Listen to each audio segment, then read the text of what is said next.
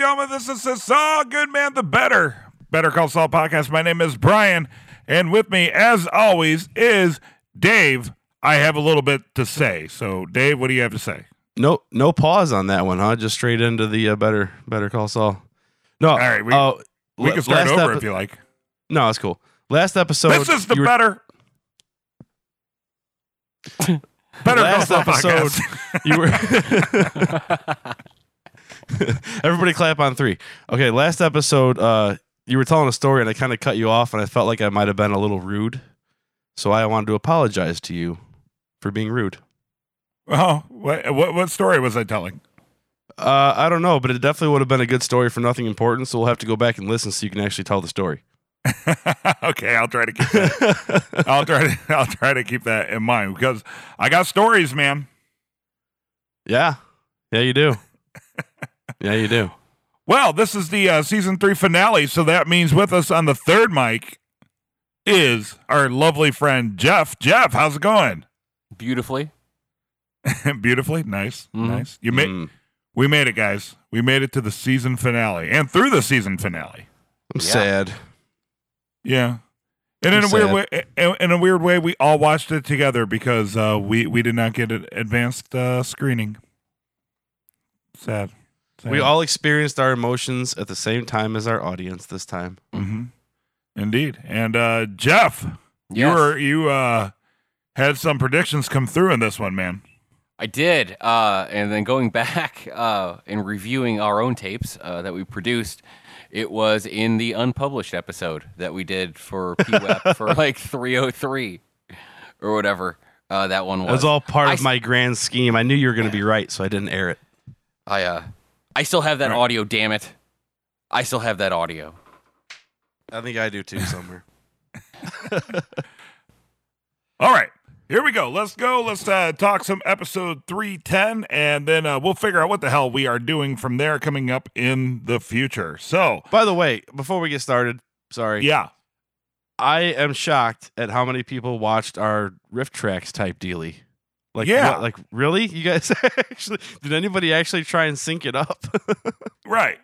I don't know if anybody tried to sync it up, but to me, yeah, the amount of people that have tweeted and the amount of people that have downloaded it, it's really odd. If we don't put out an episode, like, say, remember there was like 308 and then there was the break for a week? Uh-huh. The Memorial Day break. Right. Yes. Yeah. So the infamous break.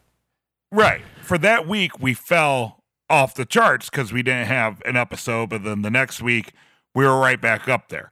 So as we do this riff track thing, because I knew it'd be a while before we got a good 310 discussion episode out, uh-huh. I was like, oh, we're going to fall off the charts, but whatever, no big deal. And then I see that we're still there. Why? And apparently a lot of people have at least listened to a good portion of us recording ourselves watching TV, which is weird. Well, subscribers get an automatic download. And as we just kind of discussed, iTunes automatically makes you sync up your shit. So a lot of people probably got it inadvertently, I guess you would say. And we probably also got some bad reviews or like some 1-stars, but still it's people paying attention. It's activity on the site. Right, totally. Well, and I'm sure that people wanted to sit. I mean, realistically, if they listen to you every week, listen to us every week, they're going to take the time to sit there, maybe even replay it and try to sync it up. I'm sure there's more than a handful of people out there who did that. I'm looking at you, Mall of America, who went ahead and, tried it out because it's like sitting with your friends. When you do the riff tracks piece like that. I like the one comment, like silence, awkward laughter, silence. Well, I like to laugh. What can I say? I like to laugh. Well, the thing is, it's so weird because a couple years ago, we actually tried doing something similar, but then we just got so engrossed in what we were watching, it literally went like 20 minutes without us saying a word. Yeah. And so we're like, this is fucking dumb. So we stopped it. And so Dave and I, before we started recording that Monday, we're like, all right, so the ground rules are don't try to talk and don't try to be funny. Right. Let's just hang out and watch this. Like, as if we, you know, like, as if, you know, our whole thing, like, we're not the most analytical, whatever, podcast, but like, we are your buddies on the couch. But at the same time, you also have a microphone in your hand. So the urge to make a noise or say something or do anything, because subconsciously you're like dead air is, is actually pretty strong. But oh yeah, didn't I say we should put a disclaimer, like, if you enjoyed all the silence last time, you're not gonna like this because we're gonna talk the whole time. Yeah, exactly. Yeah. So if you enjoyed the silence, you're gonna hate this episode. So but great episode. We'll talk more in depth about our thoughts, I'm sure, as we go through this. So sit back, it'll probably be a long one because it was a supersized episode, which I had no idea. Yeah, it was I remember they did one before and everybody's like, check your DVRs, but after it aired, I saw some tweets that were like, hey, double check your DVRs. Ah. So I guess they did put the word out on short notice. And we missed it. Okay. Here we go. Yeah. Better Call Saul, episode 310, titled what, Dave? Lantern. A green lantern. Things took a lantern for the worse. Hey. You've waited all day to say that, haven't you? No, that just popped into my head. Awesome. Here we go. So it opens up with a young Jimmy and Chuck in a tent with a lantern. They're reading Mabel. And I was impressed by the use of auto-tune to make young Chuck's voice. Because I'm pretty sure they took old Chuck and auto-tuned his voice younger and synced it up with young Chuck's performance. It did remind me of T-Pain. Mm-hmm. And I'm the audio guy, and I didn't even notice that.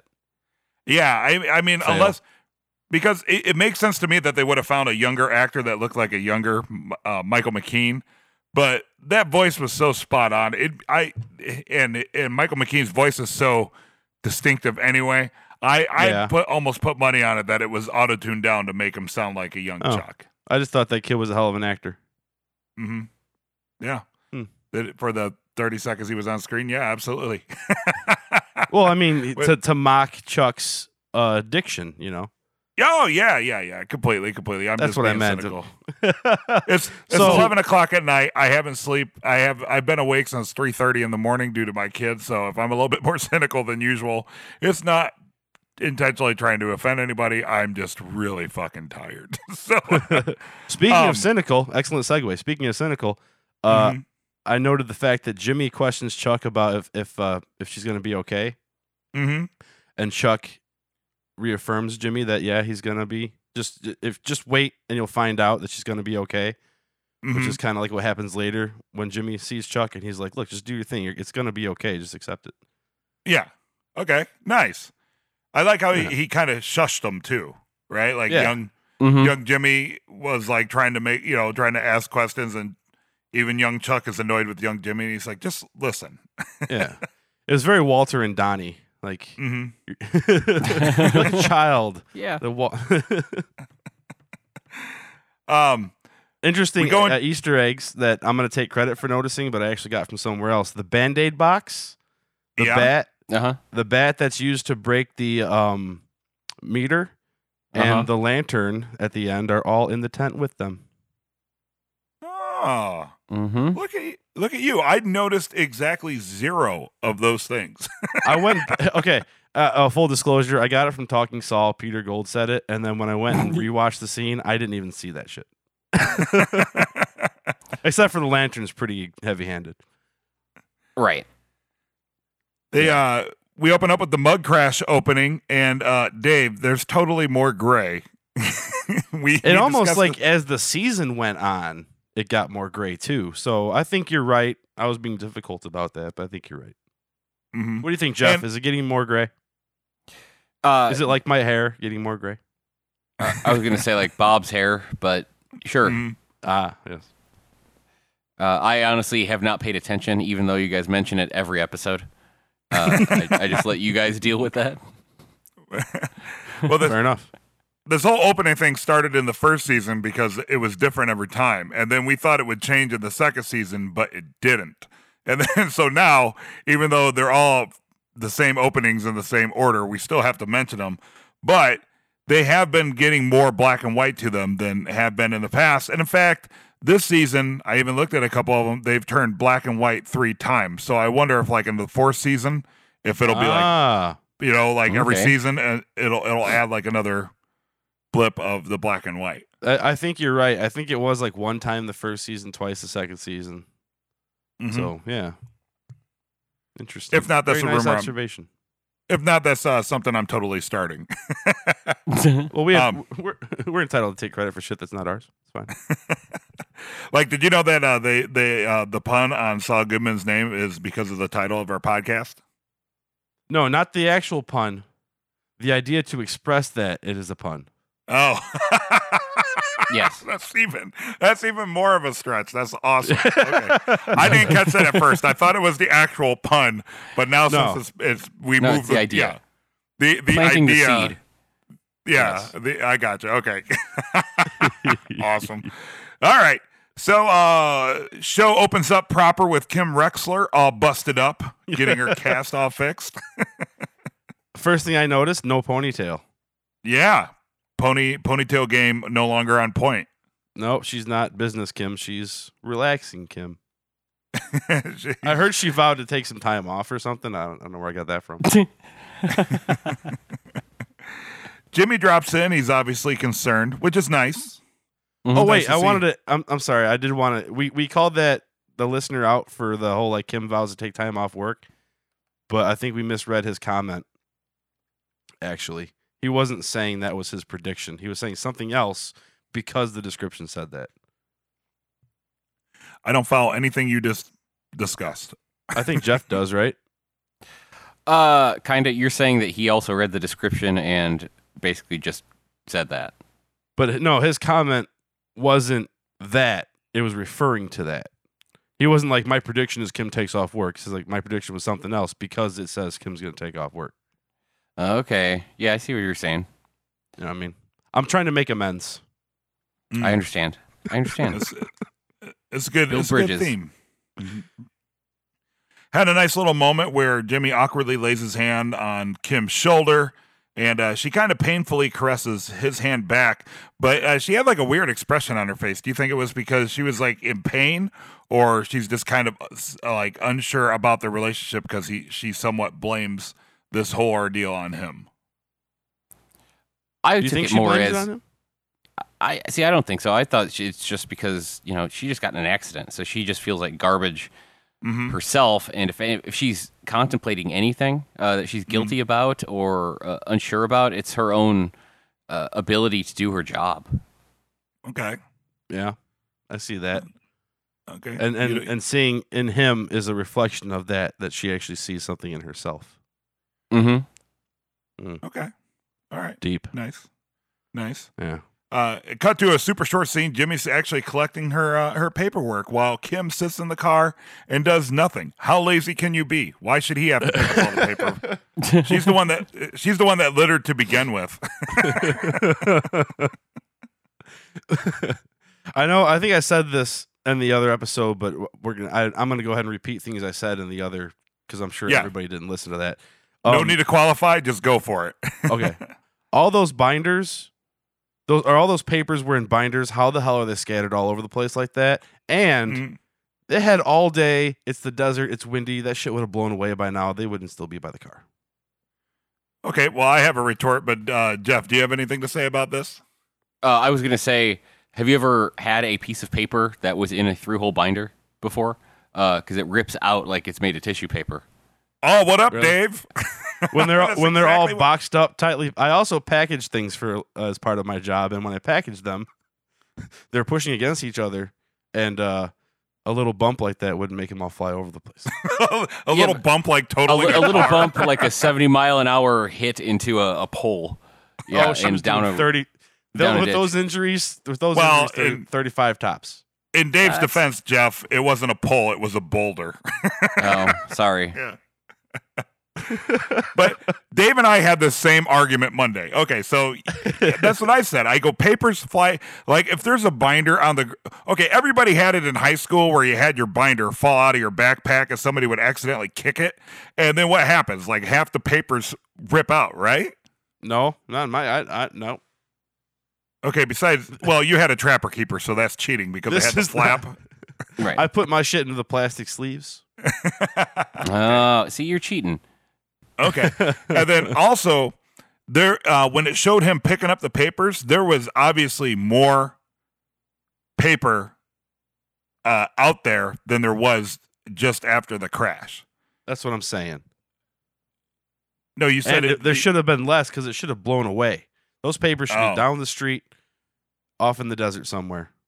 Yeah, I guess I was just thinking about it. If they already towed her car away, why did they leave all the papers? Like, why did they leave all the papers? That was because it wasn't like how much there should be. Jimmy's not showing up for his community service to go pick him up. So that counts. He's earning hours. Yeah. So he had to go out there to earn hours. Well, I was just saying the crew hasn't made it to that spot of the highway yet. That's what I'm saying. Still working on the underpass. Okay. That's right. I got it. We see Chuck and Howard at the HHM meeting for Chuck's departure from the firm. Is Chuck, that the board, I guess? He's talking to the board of directors or something? Yeah, that's kind of what it seemed to me, and like maybe their representatives, I guess. I love Chuck's dramatics. Like, he sits there in silence, and then he goes... all series, man. Mm-hmm. He's always been like that. Yeah. Well, that's a lawyer tactic, is that dramatic stand there, sit in silence, say what you have to say, and then, you know, he gets up and makes his walk around the table for his hand gesture, all that kind of stuff. Yeah. You know, like everything is planned meticulously. He knew what he was doing. Yeah. Even his phrasing, like, I love the agent of its destruction. Mm-hmm. That's very foreshadowing. I do like how he states that he finds the whole ordeal embarrassing. Yeah. And he's willing to let bygones be bygones with a simple handshake. Yeah, well, because he wanted back in, right? Because he said those are the options. That's usually what the loser offers, right? He's like, you know what? Let's just scrap the whole thing. Yeah, you know, I've been thinking a lot, and I've come to the decision that we cool. It's chill dog rules. That's exactly what chill dog rules is. Like, right? Jeff, I don't know if you know what chill dog rules is, but like, you know, like you get into a fight, you know, like say you start a fight, but the other guy punches you like 3 times in the face and you know, you're like, whoa, chill dog, chill. Right. That's then you back off. Yeah, and you try to like, oh yeah, you know, like you like all of a sudden you're buddy and you try to get the other guy, you know, like that's pretty much what Chuck did was chill dog rules. Right. Right. And Howard wasn't having it. Yeah, Howard he wanted none of that because he took it personally. You know, he even goes on to say, Chuck, you've lost your focus due to your personal vendettas. And when I came to you as a friend and said, you know what, you've served the firm honorably. Maybe it's time that you step back and follow, you know, one of your side projects, you know, the Commerce Clause, like you always want to write about the Commerce Clause. When I came to you as a friend and like suggested that course, you took umbrage, good sir. You took umbrage. I like how he says 18 years because that's like Howard's finally becoming a man. There you go. He's standing up for himself. And that's a hell of an acting job. Like he was almost moved to tears and you could see, like, I don't know. He was really into it. I almost weeped with him. Yeah, and Howard's super pissed because what was Chuck's reaction to that? He threatens to sue. Right. Dick move, exactly. Chuck. Not cool, Chuck. I bet I'd like to think... That's like option number 3. I'd like to think at that moment, somehow Howard Hamlin was thinking, man, I hope your house burns down with you inside of it. Well, he was really affected. I like how, you know, he gives him the check for $3 million. Mm-hmm. You know, he's paying out of his pocket, and Chuck's reaction was just like hurt, wounded. Like that was the first wound. Like he's headed for a death of a million paper cuts, or whatever you call it, death of a million cuts. Mm-hmm. And well, why do you think that was the first one? Why do you think that is? Because like he's finally getting stood up to. That's like the bully And he's like, oh, you're actually like, I'm actually out. Like, this is for real. Shit got real. Yeah. He thought he checkmated them with, saying, it's one way or the other. You pay me or, the firm goes down or you just let me be. And PFAB said, oh, shit, no. And he decided, and he paid it out of his own pocket on purpose. So that way it wouldn't affect the business that he grew up respecting and dealing with Chuck with, or bringing up with Chuck and his own dad. Because, he didn't want to let it fail and he wasn't going to let it fail because Chuck was being a cock. Right. I think Hamlin showing his true colors, which we all know is Hamlin to go blue. And he's saying that, it's firm first, man. Like you used to always say firm first. Well, I'm proving it. I love one little thing that we kind of glossed over just a bit there was you can actually see the moment where Hamlin was just fucking over it and ready to make that move because Chuck, being the lawyer that he is, tried to turn it back on him. Right. He tried to turn it back on Howard. It's like, I forget what the terminology was, but it was pretty much like, oh, well, you haven't done anything? Like, try to turn it back on him. And that's when Hamlin was like, you know what? This is bullshit. Here's a fucking check. Yeah. Yep. Exactly. Okay, so we had a small debate, and Jeff, let us know what you think. So Hamlin hands Chuck a check for $3 million and says that it's the first of three installments. And my response was, so is he getting $9 million now as opposed to $8? Is it 3 of 3? Or do you think it's like split up like $3 million, $3 million, and $2 million? I would think it'd be that this was an upfront payment, so it may have had more weight on the front of it. So you got three and maybe 2.5, 2.5. Or maybe it's 3, 3, and then 2 and change, because they said like around 8. Yeah. Gotcha. We are not privy to the exact buyout amount. Right. Gotcha. This isn't like the the Sandpiper payout where we just really, really do suck at math. This is I would call this an unknown variable. $3 million from his personal funds and loans. Is Howard broke now?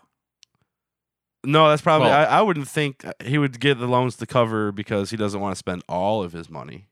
Gotcha. But that's kind of an interesting comment. I didn't think about that. He could he bankrupt himself to save the firm? Yeah, because maybe, he obviously took out loans. Maybe he just thinks that, that he'll be able to make it back up in time because he's probably got another good 20 years in him. He probably has a sizable he knows he's got a steady paycheck coming in as long as he keeps the firm alive. And the only way to keep the firm alive is to, get rid of Chuck. No matter what that way is. So, but I don't think this is going to push Howard to push the Sandpiper thing through. Now he's going to want more money out of the Sandpiper thing. Right. Yeah. Which all works into what happens later in the episode. But I wonder how much money the law firm actually has. Because at first, like last episode, Chuck said that they didn't have the $8 million. But even in this one, when presented with $3 million, he's like, the firm doesn't have this either. I think they got a Finsky hidden somewhere. Check the floorboards. There's always money in the banana stand. Yeah, or the banana stand, exactly. What was that, $10,000 or $100,000? So they head out to the balcony inside the foyer or lobby, whatever you like to call it, of Hamlin McGill, and Howard gives them a proper send-off. Oh, wait, there is a name. I'm sorry. There is a name for it. It's called The Great Room. Because I paused it when Chuck was taking his notes, and it kept saying The Great Room, and I was like, what the hell is that? And I forgot that he was at the law office the day before. Ah, okay. So they go to the balcony on the third floor of The Great Room, and kind of give their final goodbyes. Chuck gets his... I don't know. What do they, isn't there like a term for that when if somebody gets their final applause? The final bow, I guess you he gets his send off. He gets his grand send off, right? All of his admire. Yeah. Right. Everybody's clapping for him. They kind of shoot daggers at each other, which was a nice touch. The look he gives, the look that, when Howard says anything that you want to say, the little exchange there, and he's like, goddamn well there is, and I can't say it. Yep. And Yeah, and then it's just the cute little fuck you, like, you know, like, yeah, like, we're done here, like, go fuck yourself. Dad, and then when he makes his way down, when he makes his way down the stairs, Howard's the first one to stop clapping, and he shoots him a dagger and walks away. I thought that was, we're done. Perfect too. Yeah. Did you guys notice the Vince Gilligan look-alike on the stairwell? No, I did not. I almost said it either. I almost said it when, okay, so there's like a scene where he kind of turns the corner to go down the first flight of stairs, and there's a gentleman that looks an awful lot like Vince Gilligan. And as we were watching it, it was one of those situations where the person looked enough like Vince Gilligan where I almost said, like, oh, there's a nice cameo by Vince Gilligan, but then he looked so just different enough to where I kind of pulled it back. Mm. And later on, people on our Twitter feed, there was a somewhat small debate of whether or not that was or was not Vince Gilligan. If it was Vince Gilligan, that's kind of a cool way that he kind of put himself into the scene to give, you know, Michael McKean a send-off. That's kind of cool. Yeah. But that is kind of a neat way to phrase that. Yeah, he actually is there to send him off. Yeah. But if it's not Vince Gilligan, I'd like to think that Vince Gilligan intentionally put somebody that resembled Vince Gilligan in the background, but gave him, like, you know, enough screen time to noticeably pat Chuck on the back, just so people would have this very same discussion. Right. Yeah. Nothing on that show is by accident. Right. And you know that Vince Gilligan, in his meticulous way that he, you know, frames shots and writes stories and tells his tales, you know that he has a list of people that look, a list of lookalikes that he throws to places. He's got an entire Bluth house full of lookalikes. Yes, exactly. Let's just roll with the Arrested Development. He's got a house in Iraq full of 4 Saddam Hussein Vince Gilligans. Right. No, I think that had to be totally on purpose. The way you've just described it has convinced me. Like, he's there to send him off. It's a very much more subtle than, say, a Stan Lee type of cameo, but pretty awesome. Yeah, almost sweet in a way. Also confirms that probably Chuck's not coming back. Yeah, probably. Or at least not the Hamlin McGill. Right. Well, they're so fluid with the timelines. He may come back in flashbacks and stuff. That's true. Jimmy's helping Kim recover. Gives her the yellow Gatorade. Who the fuck drinks yellow Gatorade? Fuck that shit. The grossest of the Gatorades. Yellow of the original 3 is my favorite. Of your orange fruit punch or lemon lime. By far, lemon lime is the best of those. I also like the dated reference. I like the dated reference to the electrolyte craze of the early 2000s. Yeah, you got to get the which it's pretty much just salt, isn't it? Isn't that what electrolyte is? It's just salt, something like that. I don't know. I think your body makes enough. Mm-hmm. Jimmy makes breakfast, and turns out all Kim wants for breakfast is the good stuff. I don't know what the good stuff is, but it's not ibuprofen. I'm gonna defer to Jeff on this. She just got in a car accident, so she at least got, Tylenol 3 probably, but that's super basic. She probably got some Norco, which is Vicodin, also known as Vicodin, that she's hanging out with. So that's probably the good stuff. I mean, if it was really good stuff and she was real banged up, they would have given her some oxycodone, some Percocets. Nice. Yeah, you know, a lot of people using pills this episode. You got Kim, Chuck uses pills, Hector, kind of. Oh, yeah, that's right. Hector meant to use pills. A lot of people using pills in this episode. And the twist is they're all placebos. Mm-hmm. I like the detail of Kim trying to use her left hand. And as a left-handed person, it feels good that a show the caliber of Better Call Saul is finally bringing awareness to the plight of the left-handed people. Mm-hmm. I have my fist in the air, my left fist, of course. Yeah, but you're in solidarity. Wait, you're a lefty, right, Jeff? Yeah, I always forget that. Because I'm a righty, but my thing is, like, Kim didn't choose to be left-handed, like you guys did. Left-handed chose her. Right, left-handed. Yeah, whether it's by birth or divine intervention, my friend.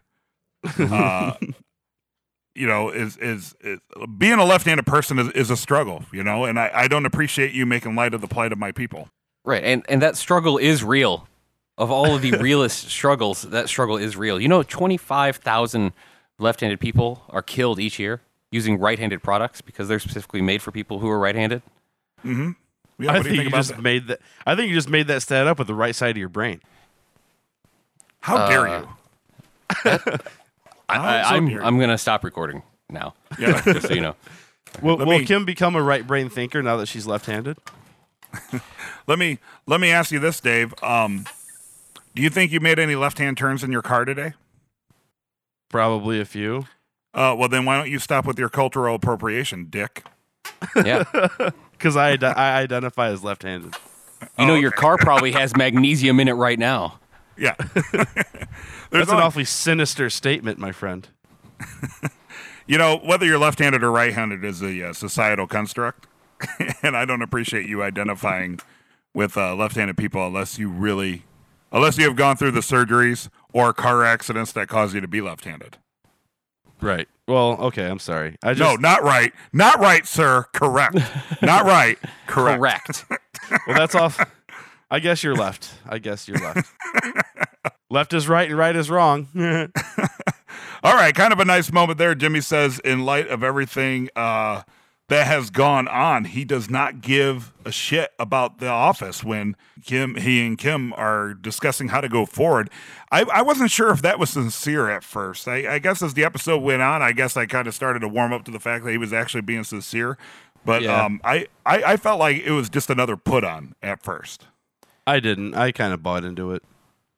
I took it as he wasn't Jimmy McGilling us, Slippin' Jimmy in us, that he actually does care about Kim, and he really put The Office together with his monies that he got and everything, just really to impress her and be with her anyway.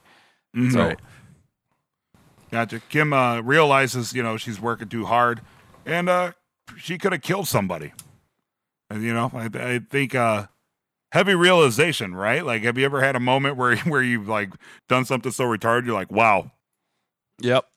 A lot of people really could have got messed up there. And, I totally, I sympathize with that right now with my ridiculous commute to and from work. Mm-hmm. And of course, being left-handed, because at work, they only have right-handed scissors. I can't tell you how many times I've tried to cut like an envelope in half or something and almost accidentally stabbed somebody. Mm-hmm. Jeff, so I noticed that this part that Jimmy tries to blame himself. Tell me if you guys agree with this, but Kim won't let Jimmy take the blame, and I think it's ironic that this situation is what made Jimmy realize what's important to him, quote unquote, but mm-hmm. she's also the one who he didn't directly fuck up their life. Yeah, that was all on her, but he's taking the blame for it when he should be taking the blame for like what happened to Chuck, what happened to Howard, all the old people. Yeah, you know what? I think you're right for a lot of reasons there, but he also kind of inadvertently caused this with all of his shenanigans. You know what I mean? He kind of put her into the mode to where she kind of needed the security and such of the second account. Right? Because it was all secondhand due to his selfishness. Mm-hmm. Trying to get his ends and move himself forward with. Whatever means that was, put a burden on her to also make him happy. Because he's only thinking about himself through this, whether she realizes that or not. True. Right, and he's not really making any money, right? That's why the settlement was such a big deal, but that wasn't a guarantee. And so she's pulling the weight. Remember, a couple episodes I made a joke like, where the hell does Jimmy live now? And we actually find out in this episode he lives with her. Like, they actually, later on in the episode, say, let's go home. So essentially, she's the sole breadwinner because of choices and ways he's conducted himself. And they did seem very relationshipy. It's kind of like a Katy Perry hot and cold situation, but it seemed to be more on the hot side on this one. Mm-hmm. Mm-hmm. That's true. Yeah, very ambiguous. I also wanted to... They do have a legit smooch. Yes. Like a relationshipy smooch. Mm-hmm. You're, to quote Katy Perry, you're wrong, then you're right, and you're left, then you're right. I think we all need to think about that. Right? Exactly. Left. No, that's always left. That's correct. Mm-hmm. So did you notice that when he's talking about all the things that she needs to be set up in her apartment out of the office, he talks about a Westlaw terminal? Yeah. I looked up, I Googled that and found out that it's an information resource for lawyers, like a remote resource access, right? It's also called the West Automatic Law Terminal, Acronym WALT. Walt. Walt. Oh. Did you just come up with that on your own? I did come up with that one on my own. Oh, look at you. That's pretty good. Look at you. You know what? And I've never heard anybody say that before. That's pretty clever, Dave. Nice. Is that a point? That was... I'm not usually part of the show, so I don't know how the point system works. Whenever somebody arbitrarily gives out a point, Jeff, you get a point for bringing up the point system. Yep, and I'll give Dave 2 for the WALT acronym. Oh, Jeff gets like 5 for the prediction, but that's not till the end. We're not there yet. All right. Hector arrives at Nacho's dad's shop. Nacho kind of assigns himself as the project manager, trying to protect his dad a little bit. He kind of stuck his dad in a bad position, you know, and he's, you know, it's like, hey, look at the shiny object over here. Shiny object over here. Like, I got this. I'm covered, you know. And but We're walking.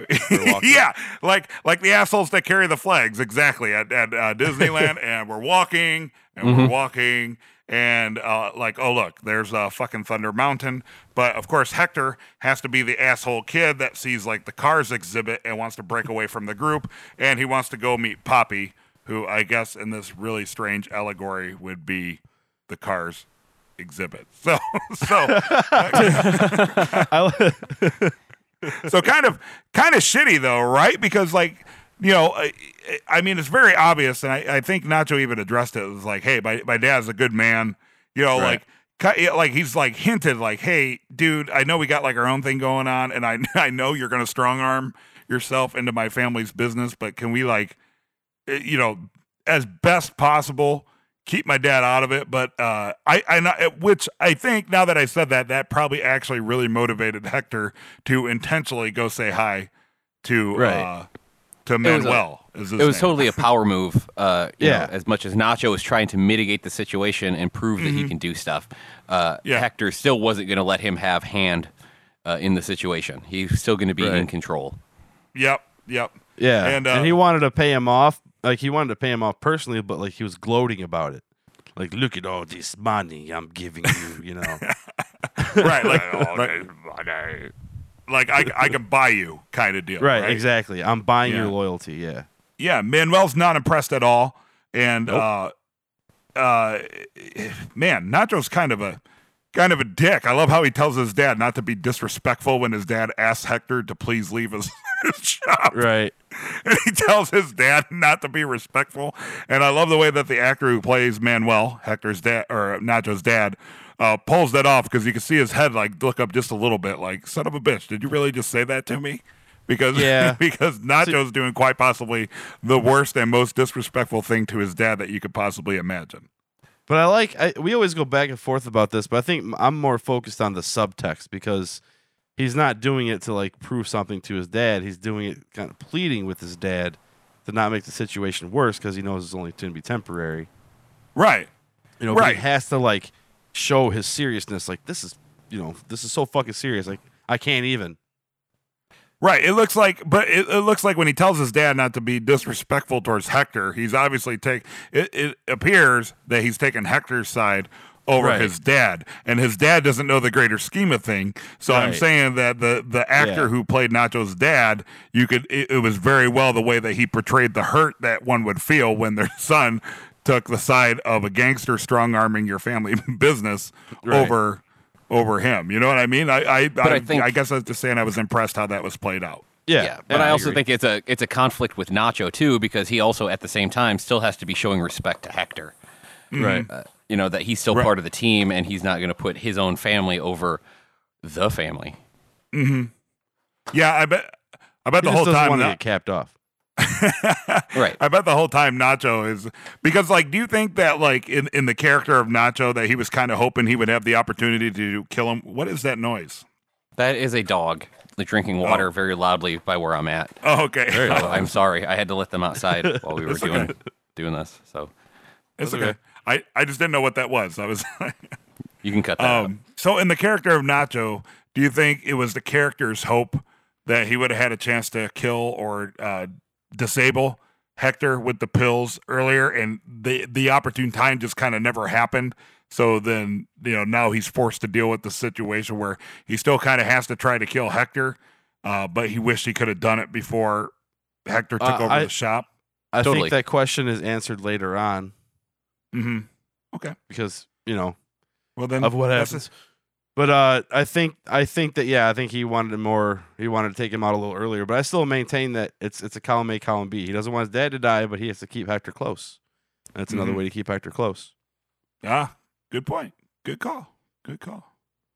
Nice. I like it. I'm digging. Also, this scene makes me realize I want to have Arturo on, or the guy that plays Arturo, and then not have him say it, and then he doesn't talk at all.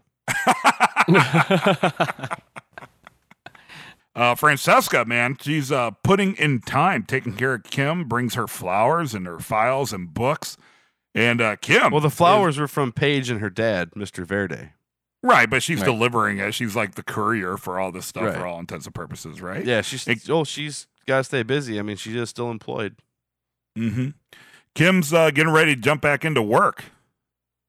No breaks. No breaks. No rest for the wicked. No breaks. Too much stuff to do, man. Too much stuff on the plates. Gotta keep spinning.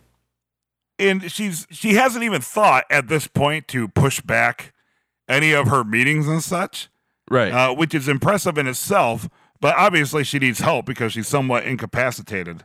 And Francesca is actually amazingly thorough. She had an answer and a location for anything that Kim needed if Kim wanted to jump right back into work. That's that MVD training. Yeah. Right? But which is in direct contrast, though, to her reading a magazine at work not too long ago. We saw her doing that. So. Maybe that's a testament to how hard Kim works and how hard she worked herself. Mm. Like she was doing everything, micromanaging. Mm. And then when she became incapacitated, Francesca kind of took over. Maybe Francesca's really efficient, right? So, like, she does all of her work in like 2 hours, and then she just spends the rest of the day surfing 2003 era internet. There you go. Mm-hmm. Well, you do have to wait 5 hours to watch a 30-second video back then. Mm-hmm. Yeah. Mm-hmm. She's waiting for Real Player to load half the time. I do. Kim kind of has an epiphany, and she's like, dude, I need to take a break. Like, let's push all of our meetings back. And she kind of has a staycation and goes to Blockbuster Video. My prediction here, this is where I'm going to say, Kim gets addicted to pills and enjoys her time off too much. And I think that's going to be part of her downward slide. Because she's probably taking the good stuff's quite addicting, my friends. Uh-huh. Tis. So. Yeah, I actually had a similar thought because I actually watched this tonight. Before we started recording, and I had a thought that she starts with the pills, but what if Kim moves on to harder drugs? Oh, like meth? The heroin. Mm-hmm, no, meth, because Breaking Bad's all about meth. Hello, right, yeah. But meth's the opposite of that, of pain medication. Junkies just get their fix however they can get it, man. Mm-hmm. Yeah, I know you left-handed people don't understand that, but us left-brain thinkers... Some people take pills. Some of us stroll kill hobos at rest stations. That's, you gotta get your high. Everyone's got their thing, man. Mm-hmm, some of us take naps and some of us take 5-minute naps in moving cars. It's fine. The biggest question for me during the Blockbuster scene was Kim grabbed 10 movies. She grabbed 9 and went back and grabbed the 10th. Dave, as somebody who worked at a Blockbuster Video, did they allow 10 rentals? I thought it was always capped out at 6. I'm glad you asked that, Brian. Because, yes, I did work at Blockbuster Video right around that time. It's funny because apparently it still survived in the Southwest for a little bit longer than everywhere else. Because they were closing up pretty quick. But they had a 10 for, I think it was a 10 for 5 deal or something like that. You could keep like 10 movies for a week. Whoa, okay. Yeah. Hell of a deal. That's crazy. Hell of a deal. I know Family Video had like 7 for a week, but yeah. There's still a Family Video open down near Jeff's house. There's one in Joliet. And Essington. Weird. Did you notice what movie was front and center at Blockbuster?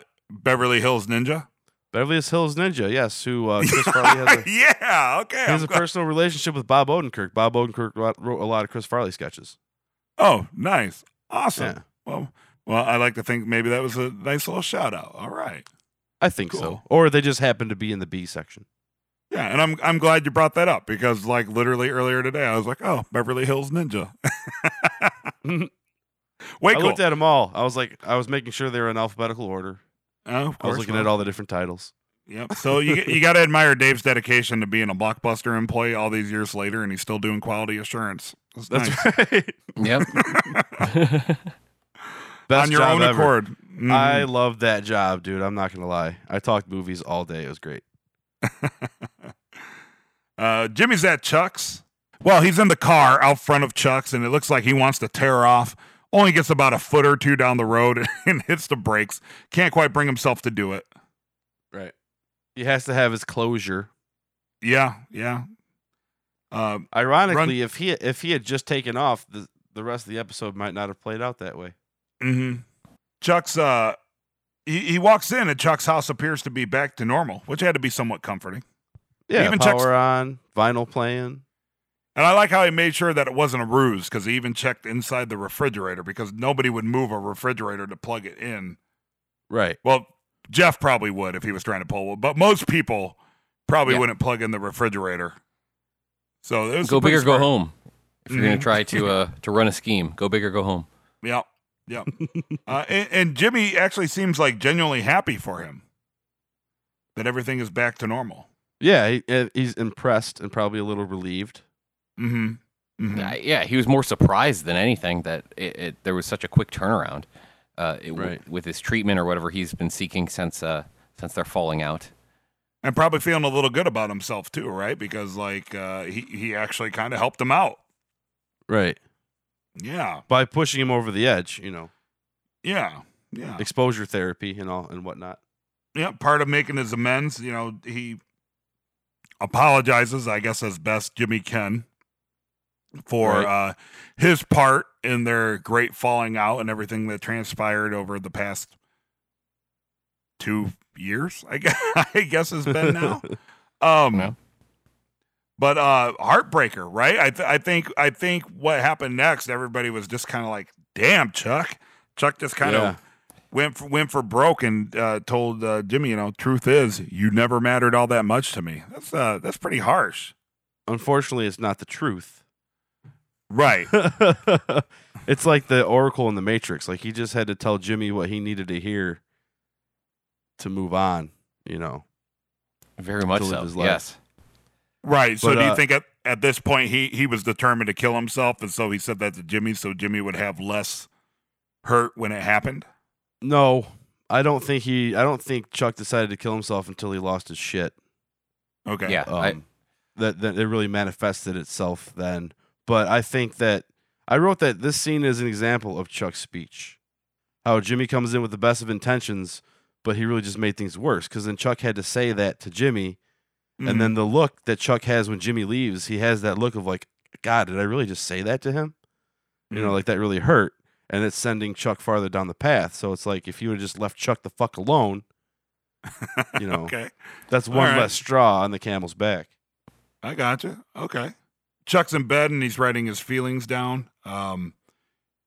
He takes his pills and it's kind of, you know, once again, people taking pills, kind of a theme for this episode.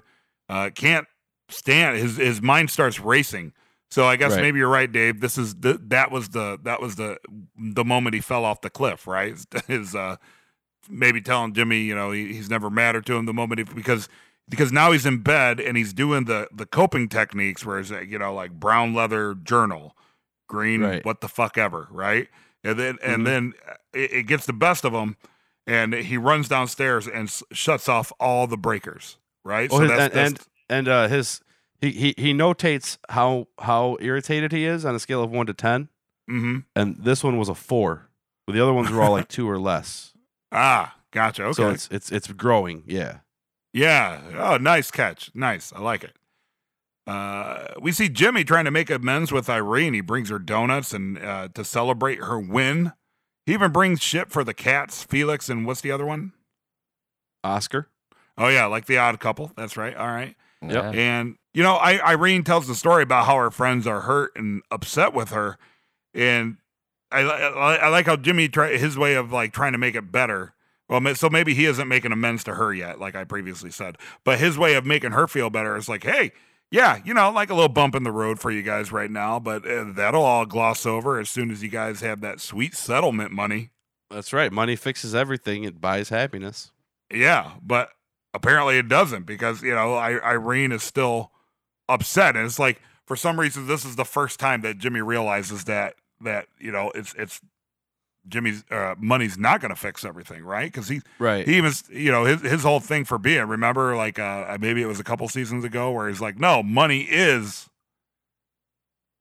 everything. Remember, like, right, you know, yeah. Money, yeah, yeah. So he can't understand why she doesn't see it that way, you know, because she's in the twilight, you know, of her life, you know, and obviously her friends and her social status are more important to her than whatever settlement that she's right. probably never going to be able to spend. But in his eyes, you know, he's like, well, all your problems are over. You're going to be pretty well off. Yeah. Go take an Alaskan cruise. It'll fix everything.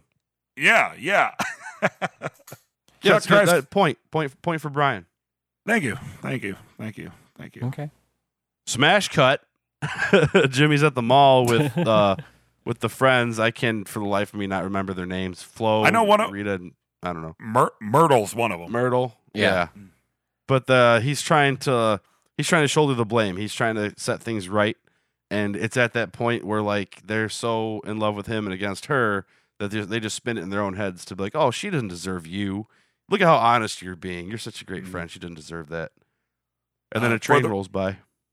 For the record, it's Rose, Myrtle, and Helen. There you go. Okay. Yeah, like.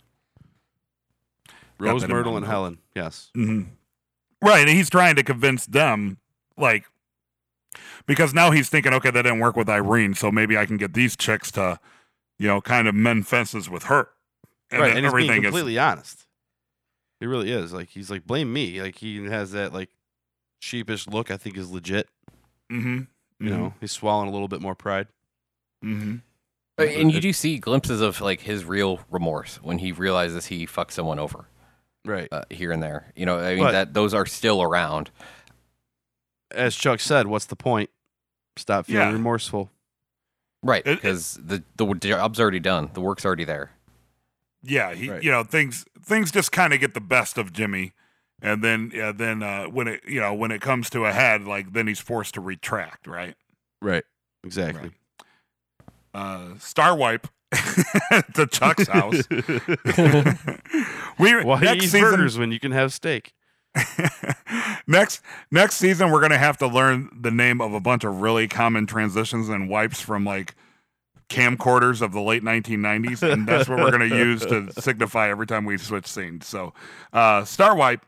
Chuck tries to kill the power meter at his house, but he can't completely stop the wheel from spinning. It just keeps going.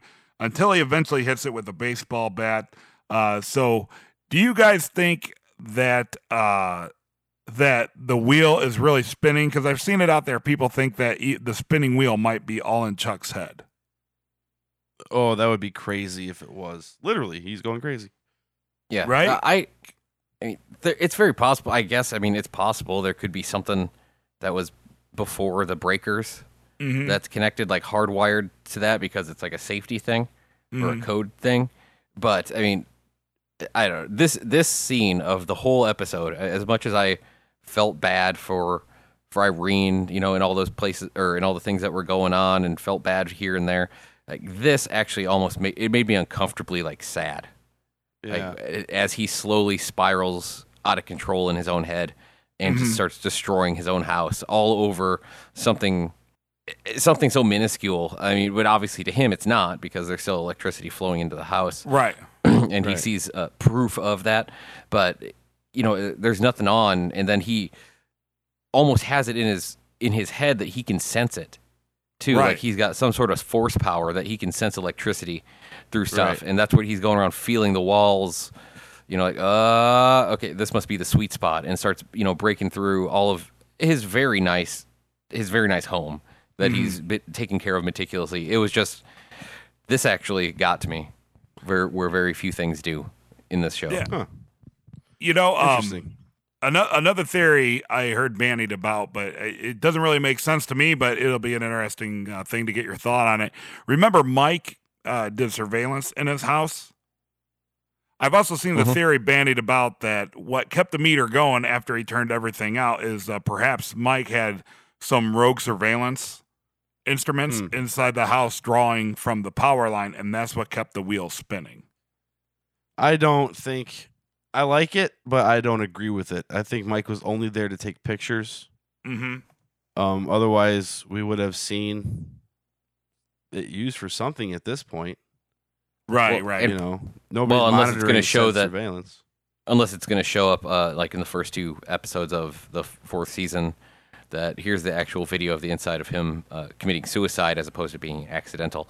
But I still don't believe it because I think that he wouldn't have enough time to actually go, because I mean, if for the meter to continue to run, that would mean essentially that it would kind of have to be before the breaker box, so it'd have to be between the meter, the line, that comes from the outside, you know, that goes through the meter to measure electricity, and then to the breaker box. So he would have had to hardwire that in, and that's all in like steel conduit. Right. It's not as simple as It's not as simple as like cutting the phone line to break into somebody's house. Right. Exactly. Right. I do like how when he finally came to the conclusion that the only way he was going to get the wheel to stop spinning was to bash it in with a baseball bat. I do like the way that he throws the bat down onto the broken husk of the meter. It was very Office Space-esque when Michael Bolton and Samir not going to work here anymore beat up the printer. Right? It was like, it was very gangster, like gangster Chuck, like, because you're not even dropping the bat at it. You're actually just kind of shoving the bat at debris. Right. Yeah. So it's pretty gangster, of Chuck. Well, I also noticed, like you asked before if you thought that Chuck had like decided to commit suicide yet, but he calls Dr. Cruz to cancel his appointment. And then he says, well, just tell her I'll see her next week. And I didn't think that was like, I thought he really meant he was going to see her next week. Like, I still don't think he's decided he's at the end yet. No, I don't think he decides to do it until the end. I think it's kind of a rash decision. See, I think he had his mind already made up, but so he doesn't arouse suspiption. A lot of people. I'm going to agree with Brian on that one. Yeah, that is a common thing about suicides is they'll act normal. They still make plans and stuff. Yeah. But also, this is very Stanley Kubrick-esque, and I noticed that there's like the Here's Johnny shot. I was like, this is very much like The Shining, and that's like that's the moment he's splitting. Like, it's like when he sticks the axe and cuts through the wall, is almost like that's when his personality splits. Maybe a very cinematic thing. Yes, Kubrick's one of my callback to to something else, a whole other a reference to another movie. Also goes along with The Shining. Because in The Shining, one theory is that it's all in his head. Or it is all in his head. So maybe the meter moving is all in Chuck's head. But I also thought you just flat out couldn't stop a meter from moving no matter what you do. It's always going to move. Yeah, perhaps. I mean, because there's power going to it just so it works, right? Right. Like, doesn't the meter itself... It's like that observer principle thing. Wait, that wasn't here we were talking about. The meter itself uses electricity. Right. And you know the company, it's not like the power company pays for that. You know, they probably charge you for the electricity that it takes to run their meter. Therefore, the wheel would spin. So good point. That's how I see that. Yeah. All right. Also, dude couldn't wait. That was Saturday. He couldn't wait 3 freaking days. He had to kill himself because he couldn't wait 3 days for them to shut the power off. No, man. Do you know how long 3 days is in the side or in the head of a crazy person? I don't know. Is that like dog years? Yeah, it's like dog years or ant ears. It's like episodes of 24. Yeah, one day takes, honestly, forever. Right. Yeah, exactly. Yeah. Nacho is at some spooky place waiting for Hector. Where the hell are they at? Aren't they at like the warehouse or something where they... Like some sort of drop zone, right? Isn't that the drop spot? Yeah, I thought like... they were out at the warehouses. Yeah, remember the Hector gets 6? Hector gets what? They had those packets of heroin or whatever, and he's like, Hector gets 6. Oh, yeah. I thought that was where they were at because they're meeting with Gus. Right. That was a distribution center for Los Pollos Hermanos. Okay. I didn't pick up on where exactly they were, but it was dark, so I wrote spooky place in my notes.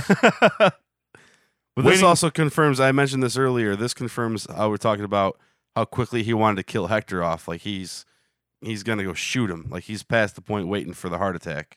Yeah, he thought about it, right? Yeah. He thought about it, and then Arturo and Crazy Eight pulled up. I think it was Arturo and Crazy Eight. No, it's right? Arturo and Bolsa. Yeah, okay, sorry. Arturo and Bolsa. I'm sorry. Victor, that was Victor. Bolsa was with Gus. Okay, well, whoever, his he had an opportunity, right? Like, he saw that he had an opportunity, but because he hesitated just enough to be run up on.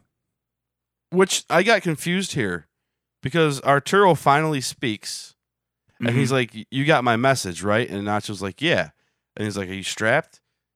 So, like, why would he go kill Hector knowing Arturo was on his way? Well, I mean, but that's what I'm saying. It's like he's kind of desperate at this point, right? And right. So at that moment, he had an opening to where he could have plausible deniability because, oh, man, yeah, Hector's shot. And, good thing I got my gun because I'm going to go find the guy that did it. You know what I mean? Yeah, I guess he could have set it up that way. He had a small window. He hesitated, and then the people that were on their way showed up. So he had to rethink the plan and play it off like he didn't have his gun drawn to shoot Hector. He just had it, he was just prepared for whatever might happen. That's a pretty ballsy move, but I guess I could allow it. I just thought of this while you guys were talking about that. Is the creepy place that you're referring to, is that the place about 4 episodes ago that Gus went and looked at to buy as a new facility? No. That was the laundromat from Breaking Bad, right? Yeah, that's. But I thought there was an overhead shot that made it look like that laundromat facility. No, I would only say no because that's Gus's place. Hector would not have a meeting there. Well, here I don't think Hector would show up first. Like this is Hector's place. Well, let's do this. Let's leave it up to the people that are listening. Maybe some of our listeners out there can track it down and. Correct us and inform us of exactly where they are meeting, where the spooky place is. Because next week, I think we should do one last round of listener correspondence before we kind of like half-ass sign off for the season. So those of you out there, since the 3 of us can't decide what the spooky place is, maybe you guys out there can let us know what is the spooky place. Yeah, so, especially since I just totally contradicted myself. So please help us out.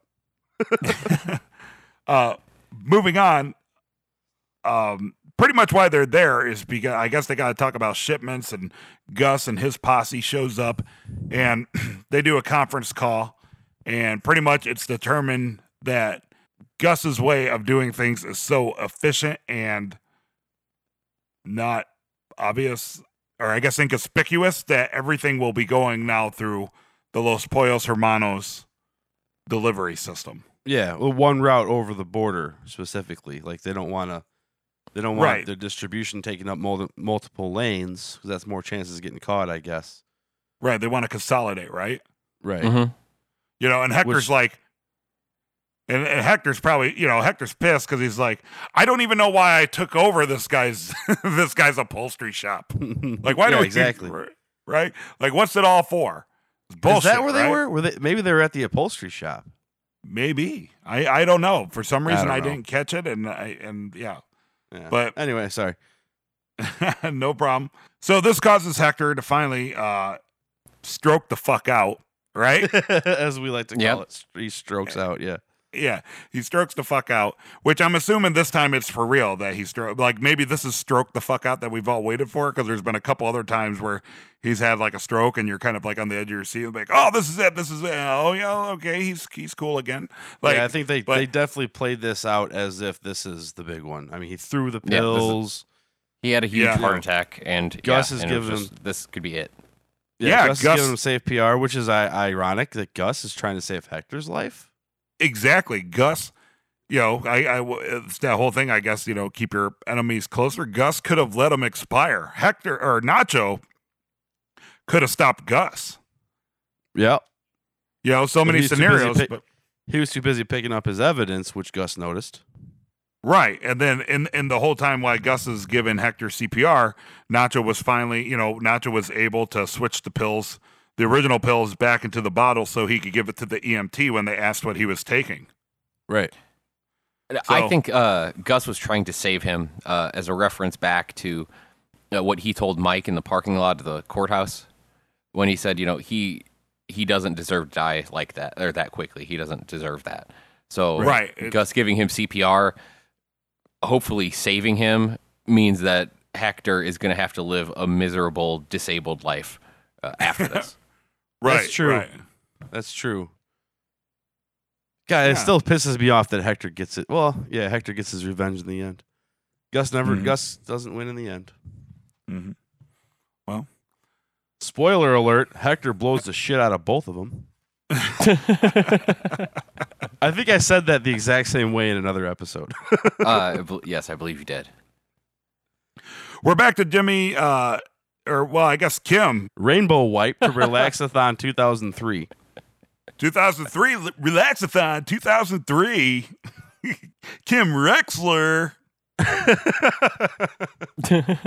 trying to make the choice between To Kill a Mockingbird again or Monty Python.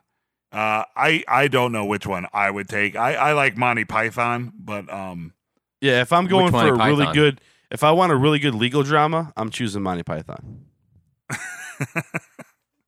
And if I want to laugh, I choose. That's my question. Which Monty Python? The show, a DVD of the show. Oh, okay, of episodes. Okay. Please tell me you're laughing at my joke. I don't know. I don't know why that struck me as so funny, but it did. So I don't know. The whole exchange and just the way I heard it, I don't know. It was just something really funny. Oh, okay. Hold on. All right, here we go. Sorry. Yeah, you ever have something just hit you as really funny, but you can't really explain why it just was really funny. Yeah, like that's just kind of what happened. I don't know. I think you're slap happy, my friend. It might be, but I'm having a good time, and we're almost done, and it's like 120 degrees in this garage right now. So all right, so So they're sitting there talking, and he's even explaining how Irene isn't down with this bullshit, right? Like he's telling her she didn't buy it, like she still is unhappy, and she kind of says, you know, they're eating cheese chips with cheese on them or whatever the fuck they're eating, and you know, she's like, well, you know, play to your strengths, which his strengths are always kind of fuck everything up, right?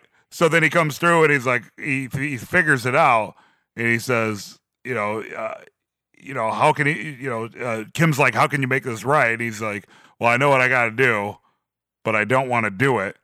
And it's just going back to when she said, play to your strengths, which is fucking everything up, which is exactly how in this upcoming, or in this scene, he's conducting chair yoga, and he has this big elaborate scheme to basically fuck everything up, but this time for him, as part of the ruse to get the old ladies together, which would pretty much, as I put my notes, his wrong. I was at my notes say it'll set shit right. Yeah, solidify a common enemy by making the common enemy him instead. Mm-hmm. Exactly, yeah. He's turning the sword on himself. Or falling on the sword, as it were. Yeah. Seppuku. Aaron Brill's back to being a bitch. I want to, you know what? Irene referenced, like, she reminds me of that one actress or something, and I never looked it up, but I wonder if that is, if her character really might be based on another person. It's so deliciously annoying. Yeah, just kind of like a know-it-all and, like, super proper and, like, kind of bitchy. Yeah, yeah. Very precocious overachiever. Mm-hmm. Yeah, yeah, and it's great too because Jimmy does the whole thing where he like quote unquote accidentally leaves the microphone on, which allows her to chastise him, and he plays off as the heel, and kind of outs himself for the betterment of like this little social group at the at the retirement home. That's right. Sandpiper Crossing. Go invest in some Kleenex. Mm-hmm. Yeah, I like how she's in on it because it's going to make her firm more money. Right. And was still able to tell him what she thought of him. Right. Yeah. Right. Plus, she probably made a little bit of side money. You know what I mean? Either way, she's making more money, I guess, because a bigger settlement, she's probably part of that. Yeah. So at least gas money and a pack of smokes for her trip out. Right. Right. Exactly. So I really enjoyed that scene, even though something about the character kind of annoys me, probably because I've worked with women like that. But I would just say that character is annoying. I mean, that's an annoying-ass character. Right, yeah. Yeah. And plus saying Aaron Brill is back being a total bitch. It just sounds so good. So good. So I really enjoy the fact that she was in on it, and I like to think a lot of that was probably just so she could tell Jimmy to his face that she finds him detestable. I think, actually, now that I think about it, that was probably her real payment, was that she had a chance to tell him what a fucking piece of shit she thinks he is. Right. And then, you know, through the method of the scheme, others get to hear it as well. And she got to turn a whole bunch of old people against him, get them on her side. Yeah. Yeah. So lots of positives for her this time. Lots of positives. Yeah. We call that a win-win-win. Irene's back in good graces. Jimmy's in the clear. And Aaron gets to be a bitch. Jimmy and Kim are packing up the office, and they're getting ready to close the door one last time, and we find out Francesca got her DMV job back, so that'll be interesting, knowing how the series ends up. But they even say, hey, if we got something going again, you'll be the first person I call. How did you interpret her reaction to that? Well, I think at this point in the character's life, it was probably like more of a like, oh, great, like because she probably thinks like whatever, they just lost everything or they're closing shop. I'm never gonna hear from these people. Yeah, did you think that? Because at first I thought it was like, I don't want you to call me back if you know, like, oh great, I'll get to work for you guys again. Like she didn't enjoy working for him. Right. I guess. Then I thought about it. And I was like, oh, maybe she's just like, yeah, right. Like you guys are gonna get back on your feet. Right. Yeah. I think in her mind it's more they're saying that as a nicety. Yeah. Consider the situation. Right. You know, like hey. If I ever need somebody to sit here and read travel magazines, I'll give you a call. You know, it's like today. I had to take that microphone back to the guy that I borrowed it from, and then so I was like, hey, you know, if you ever need anything, call me. He's just gonna be like, oh yeah, I'll give you a call. yeah, right. It's a nicety, right? Right. Yeah. It's just like you know, one of those things people do. It's like when you haven't seen somebody in high school in you know, like 20 years, and they're like, you know what, man, like next time you're in town, you should call me. We'll do dinner. And you're like, yeah, fuck yeah, absolutely. and then you never talk to that person again, or even think about getting their number. But it's just because you've shared the sentiment that maybe perhaps if the stars aligned in a perfect way, you might have dinner with them. But you never, but you don't have any. There's actually no plans. Yeah, there's no plans, and you don't even go out of your way to get like their number or anything. It's just like, yeah, just a nicety, like, oh yeah, call me, yeah, like have your people call my people, yeah, exactly, right? Yeah, so yeah, so that's how I took that, and to make a short answer long, yeah, to make Jimmy throws his Rolodex away, Kim saves it. You never know. Nice. You never know, right? And I like how he see, this is an important part too, because very, because one, Chuck told him earlier that he should just like, because Chuck's whole spiel was why are you even going through the motions of apologizing? You're never going to change. All you ever fucking do is hurt people. Like, why even go through this mess? Just fucking embrace it and be that person, right? And then a few scenes later, Jimmy, as they're closing up shop, is complaining. Well, not really complaining, but he even states, like, well, you know, they're sending postcards and letters with my name on them to everybody that they know, besmirching my name because, you know, I tried to get one over on the old ladies and then I was forced to expose myself to make everything right. You know what I mean? So, like, two and important things. One thing old ladies have, it's too much time on their hands. Right? But they enjoy it when people expose themselves. Mm-hmm, yeah, yes. Old ladies love that. Mm-hmm. But you see what I'm saying? It's two important elements of the character of Saul Goodman, right? His brother says you should just embrace the shittiness, right? And then now he's in a situation where Jimmy McGill is now a tarnished brand. Also, number three, the triumvirate, he needs a whole new business model, is a direct quote. I need a whole new business model. Yeah. Mm-hmm. Yeah. And so, not your, your Mo Collins sitting around on a rock business model. Mm-hmm. I don't understand. Solid the as a rock.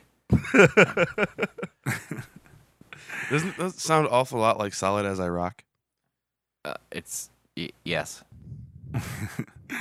Either way, I'm just trying to throw in as many Arrested Development quotes as like references. As I think that's what 3 or 4 for this episode. 3 or 4, yeah. Yeah.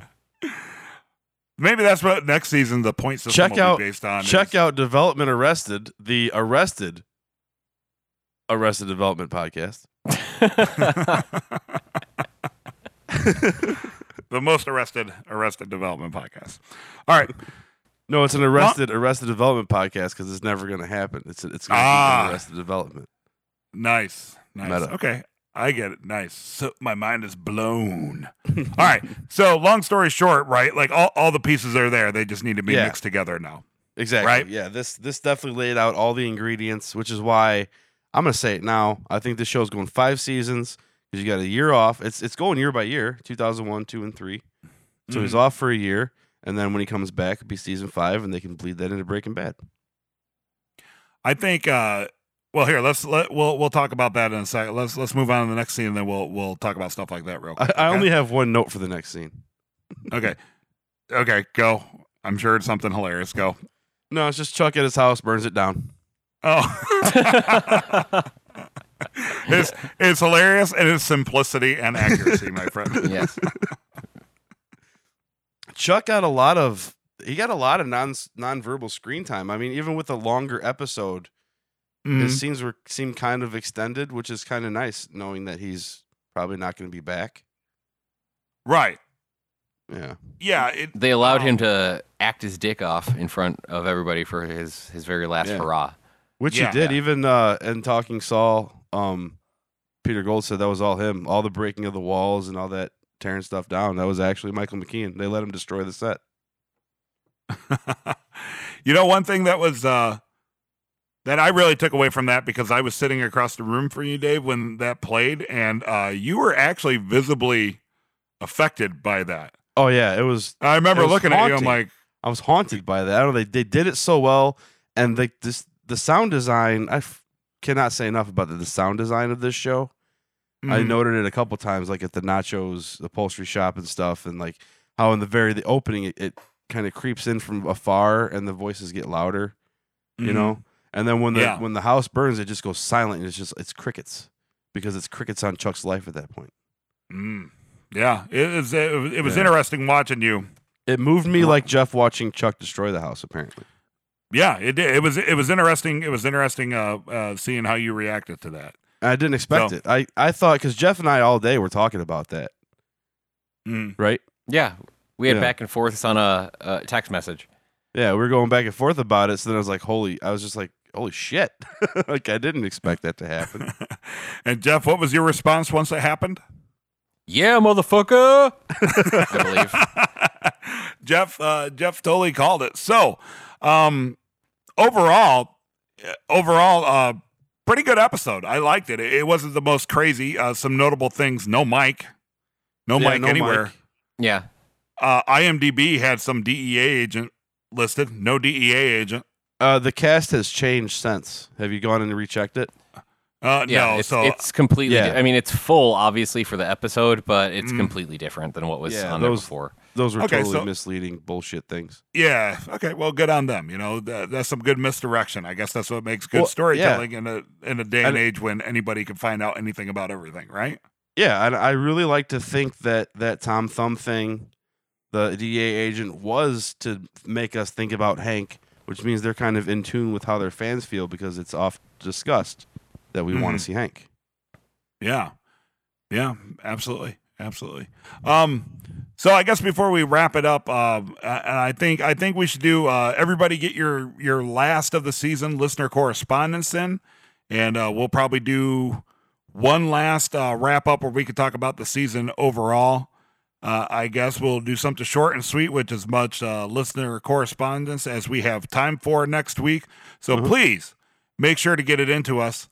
One other thing I guess I would like to predict for next season is I think it'll go 4 seasons, but next year there'll be a time jump. Think so? You think they'll skip Jimmy's non-lawyerins? Yeah, because think about it. Here's my reasoning why, right? Like, I believe that Chuck killed himself, right? And Jimmy McGill can't do anything for a year anyway. Yeah. Right? So I'd like to see a time jump pick back up right before he can go back into practicing law, and then just kind of through storytelling and maybe flashbacks or references to events we had not seen, you know, or through over the course of a season, see how Chuck's suicide had affected Jimmy McGill a year after, or a period of time after. Like maybe he just can't get over it, right? And so like that haunts him, you know, as he's getting ready to obviously be able to practice law again. That's interesting. My theory is definitely not to be confused with Kenny Loggins, right? Just Jimmy practicing law again. Okay. That's a dumb joke. Did I say? Yeah, that was a stretch. He's causing quite a messina. Wow. Nice. I at least got that. That's fine. So, yes. So, my thing though is that you got to remember it's not just Jimmy's story. So it's like, did they set up where Nacho's story can take a year off and Mike's story can take a year off and jump ahead? You know, because are they going to explain what happens to Hector, or do we just see him a year into his incapacitation? You know, right? And same with Kim too. I mean, obviously it's going to take her some months to recover, but you know, what'd she do in her addiction spiral that is predicted right here? They just flash forward. It's like that 30 Rock episode where they flash forward 5 years and it's just a bunch of graves. Yeah. Well, you know what? Though you know, I didn't even think of, you're right. I guess there's so many storylines I didn't even think about that, and I think that's an excellent question for our listeners to send us for our final listener correspondence. Where do you guys think we'll go from here? Because like I said, I don't want to see them dragging out. Yeah, the actors are noticeably older. Not at all. The storyline has a definitive end. Everybody knows where it's going. I just don't want to see them shoehorn. Yeah. Extra seasons where they don't need extra seasons. We don't need that seahorned in. Don't get greedy, right? Because that's what happened to The Walking Dead. Don't get greedy. Yeah, no. Well, they didn't do it with Breaking Bad, and like I said, I think it sets up perfectly because if they're gonna push Sandpiper back, I think that Chuck's insurance money is gonna give Jimmy his seed money to start his new business venture. Mm-hmm. Okay. Yeah. Maybe Chuck did that on purpose. Maybe he went out like that to show Jimmy, like he does actually care about Jimmy, and he's going to set him up to live his new no regrets life by getting him some insurance money. And then after that, the first 2 episodes are going to be hour-long montages to do that time jump that Brian was talking about of the wacky schemes and businesses that he comes up with in that 1 year. So that's how you jump from 1 year to another. That's actually not a bad montages. Idea. Montages of Jimmy wasting money, which would be awesome. It'll be like it'll be like the montage where he gets fired from Davison, Maine, but with millions of dollars, which would be great. And you got to have the wacky, wavy, inflatable arm flailing tube man interspersed inside the montage. Well, of course, you'd be remiss if you didn't. So. With that, thanks for hanging out with us this season. Thanks for listening to us talk twice now about episode 310. And make sure to check out the Nothing Important podcast and A Plumbus Among Us, new episodes coming soon. Please make sure that you send us your thoughts, predictions, ideas, or insults, whatever you want to send us.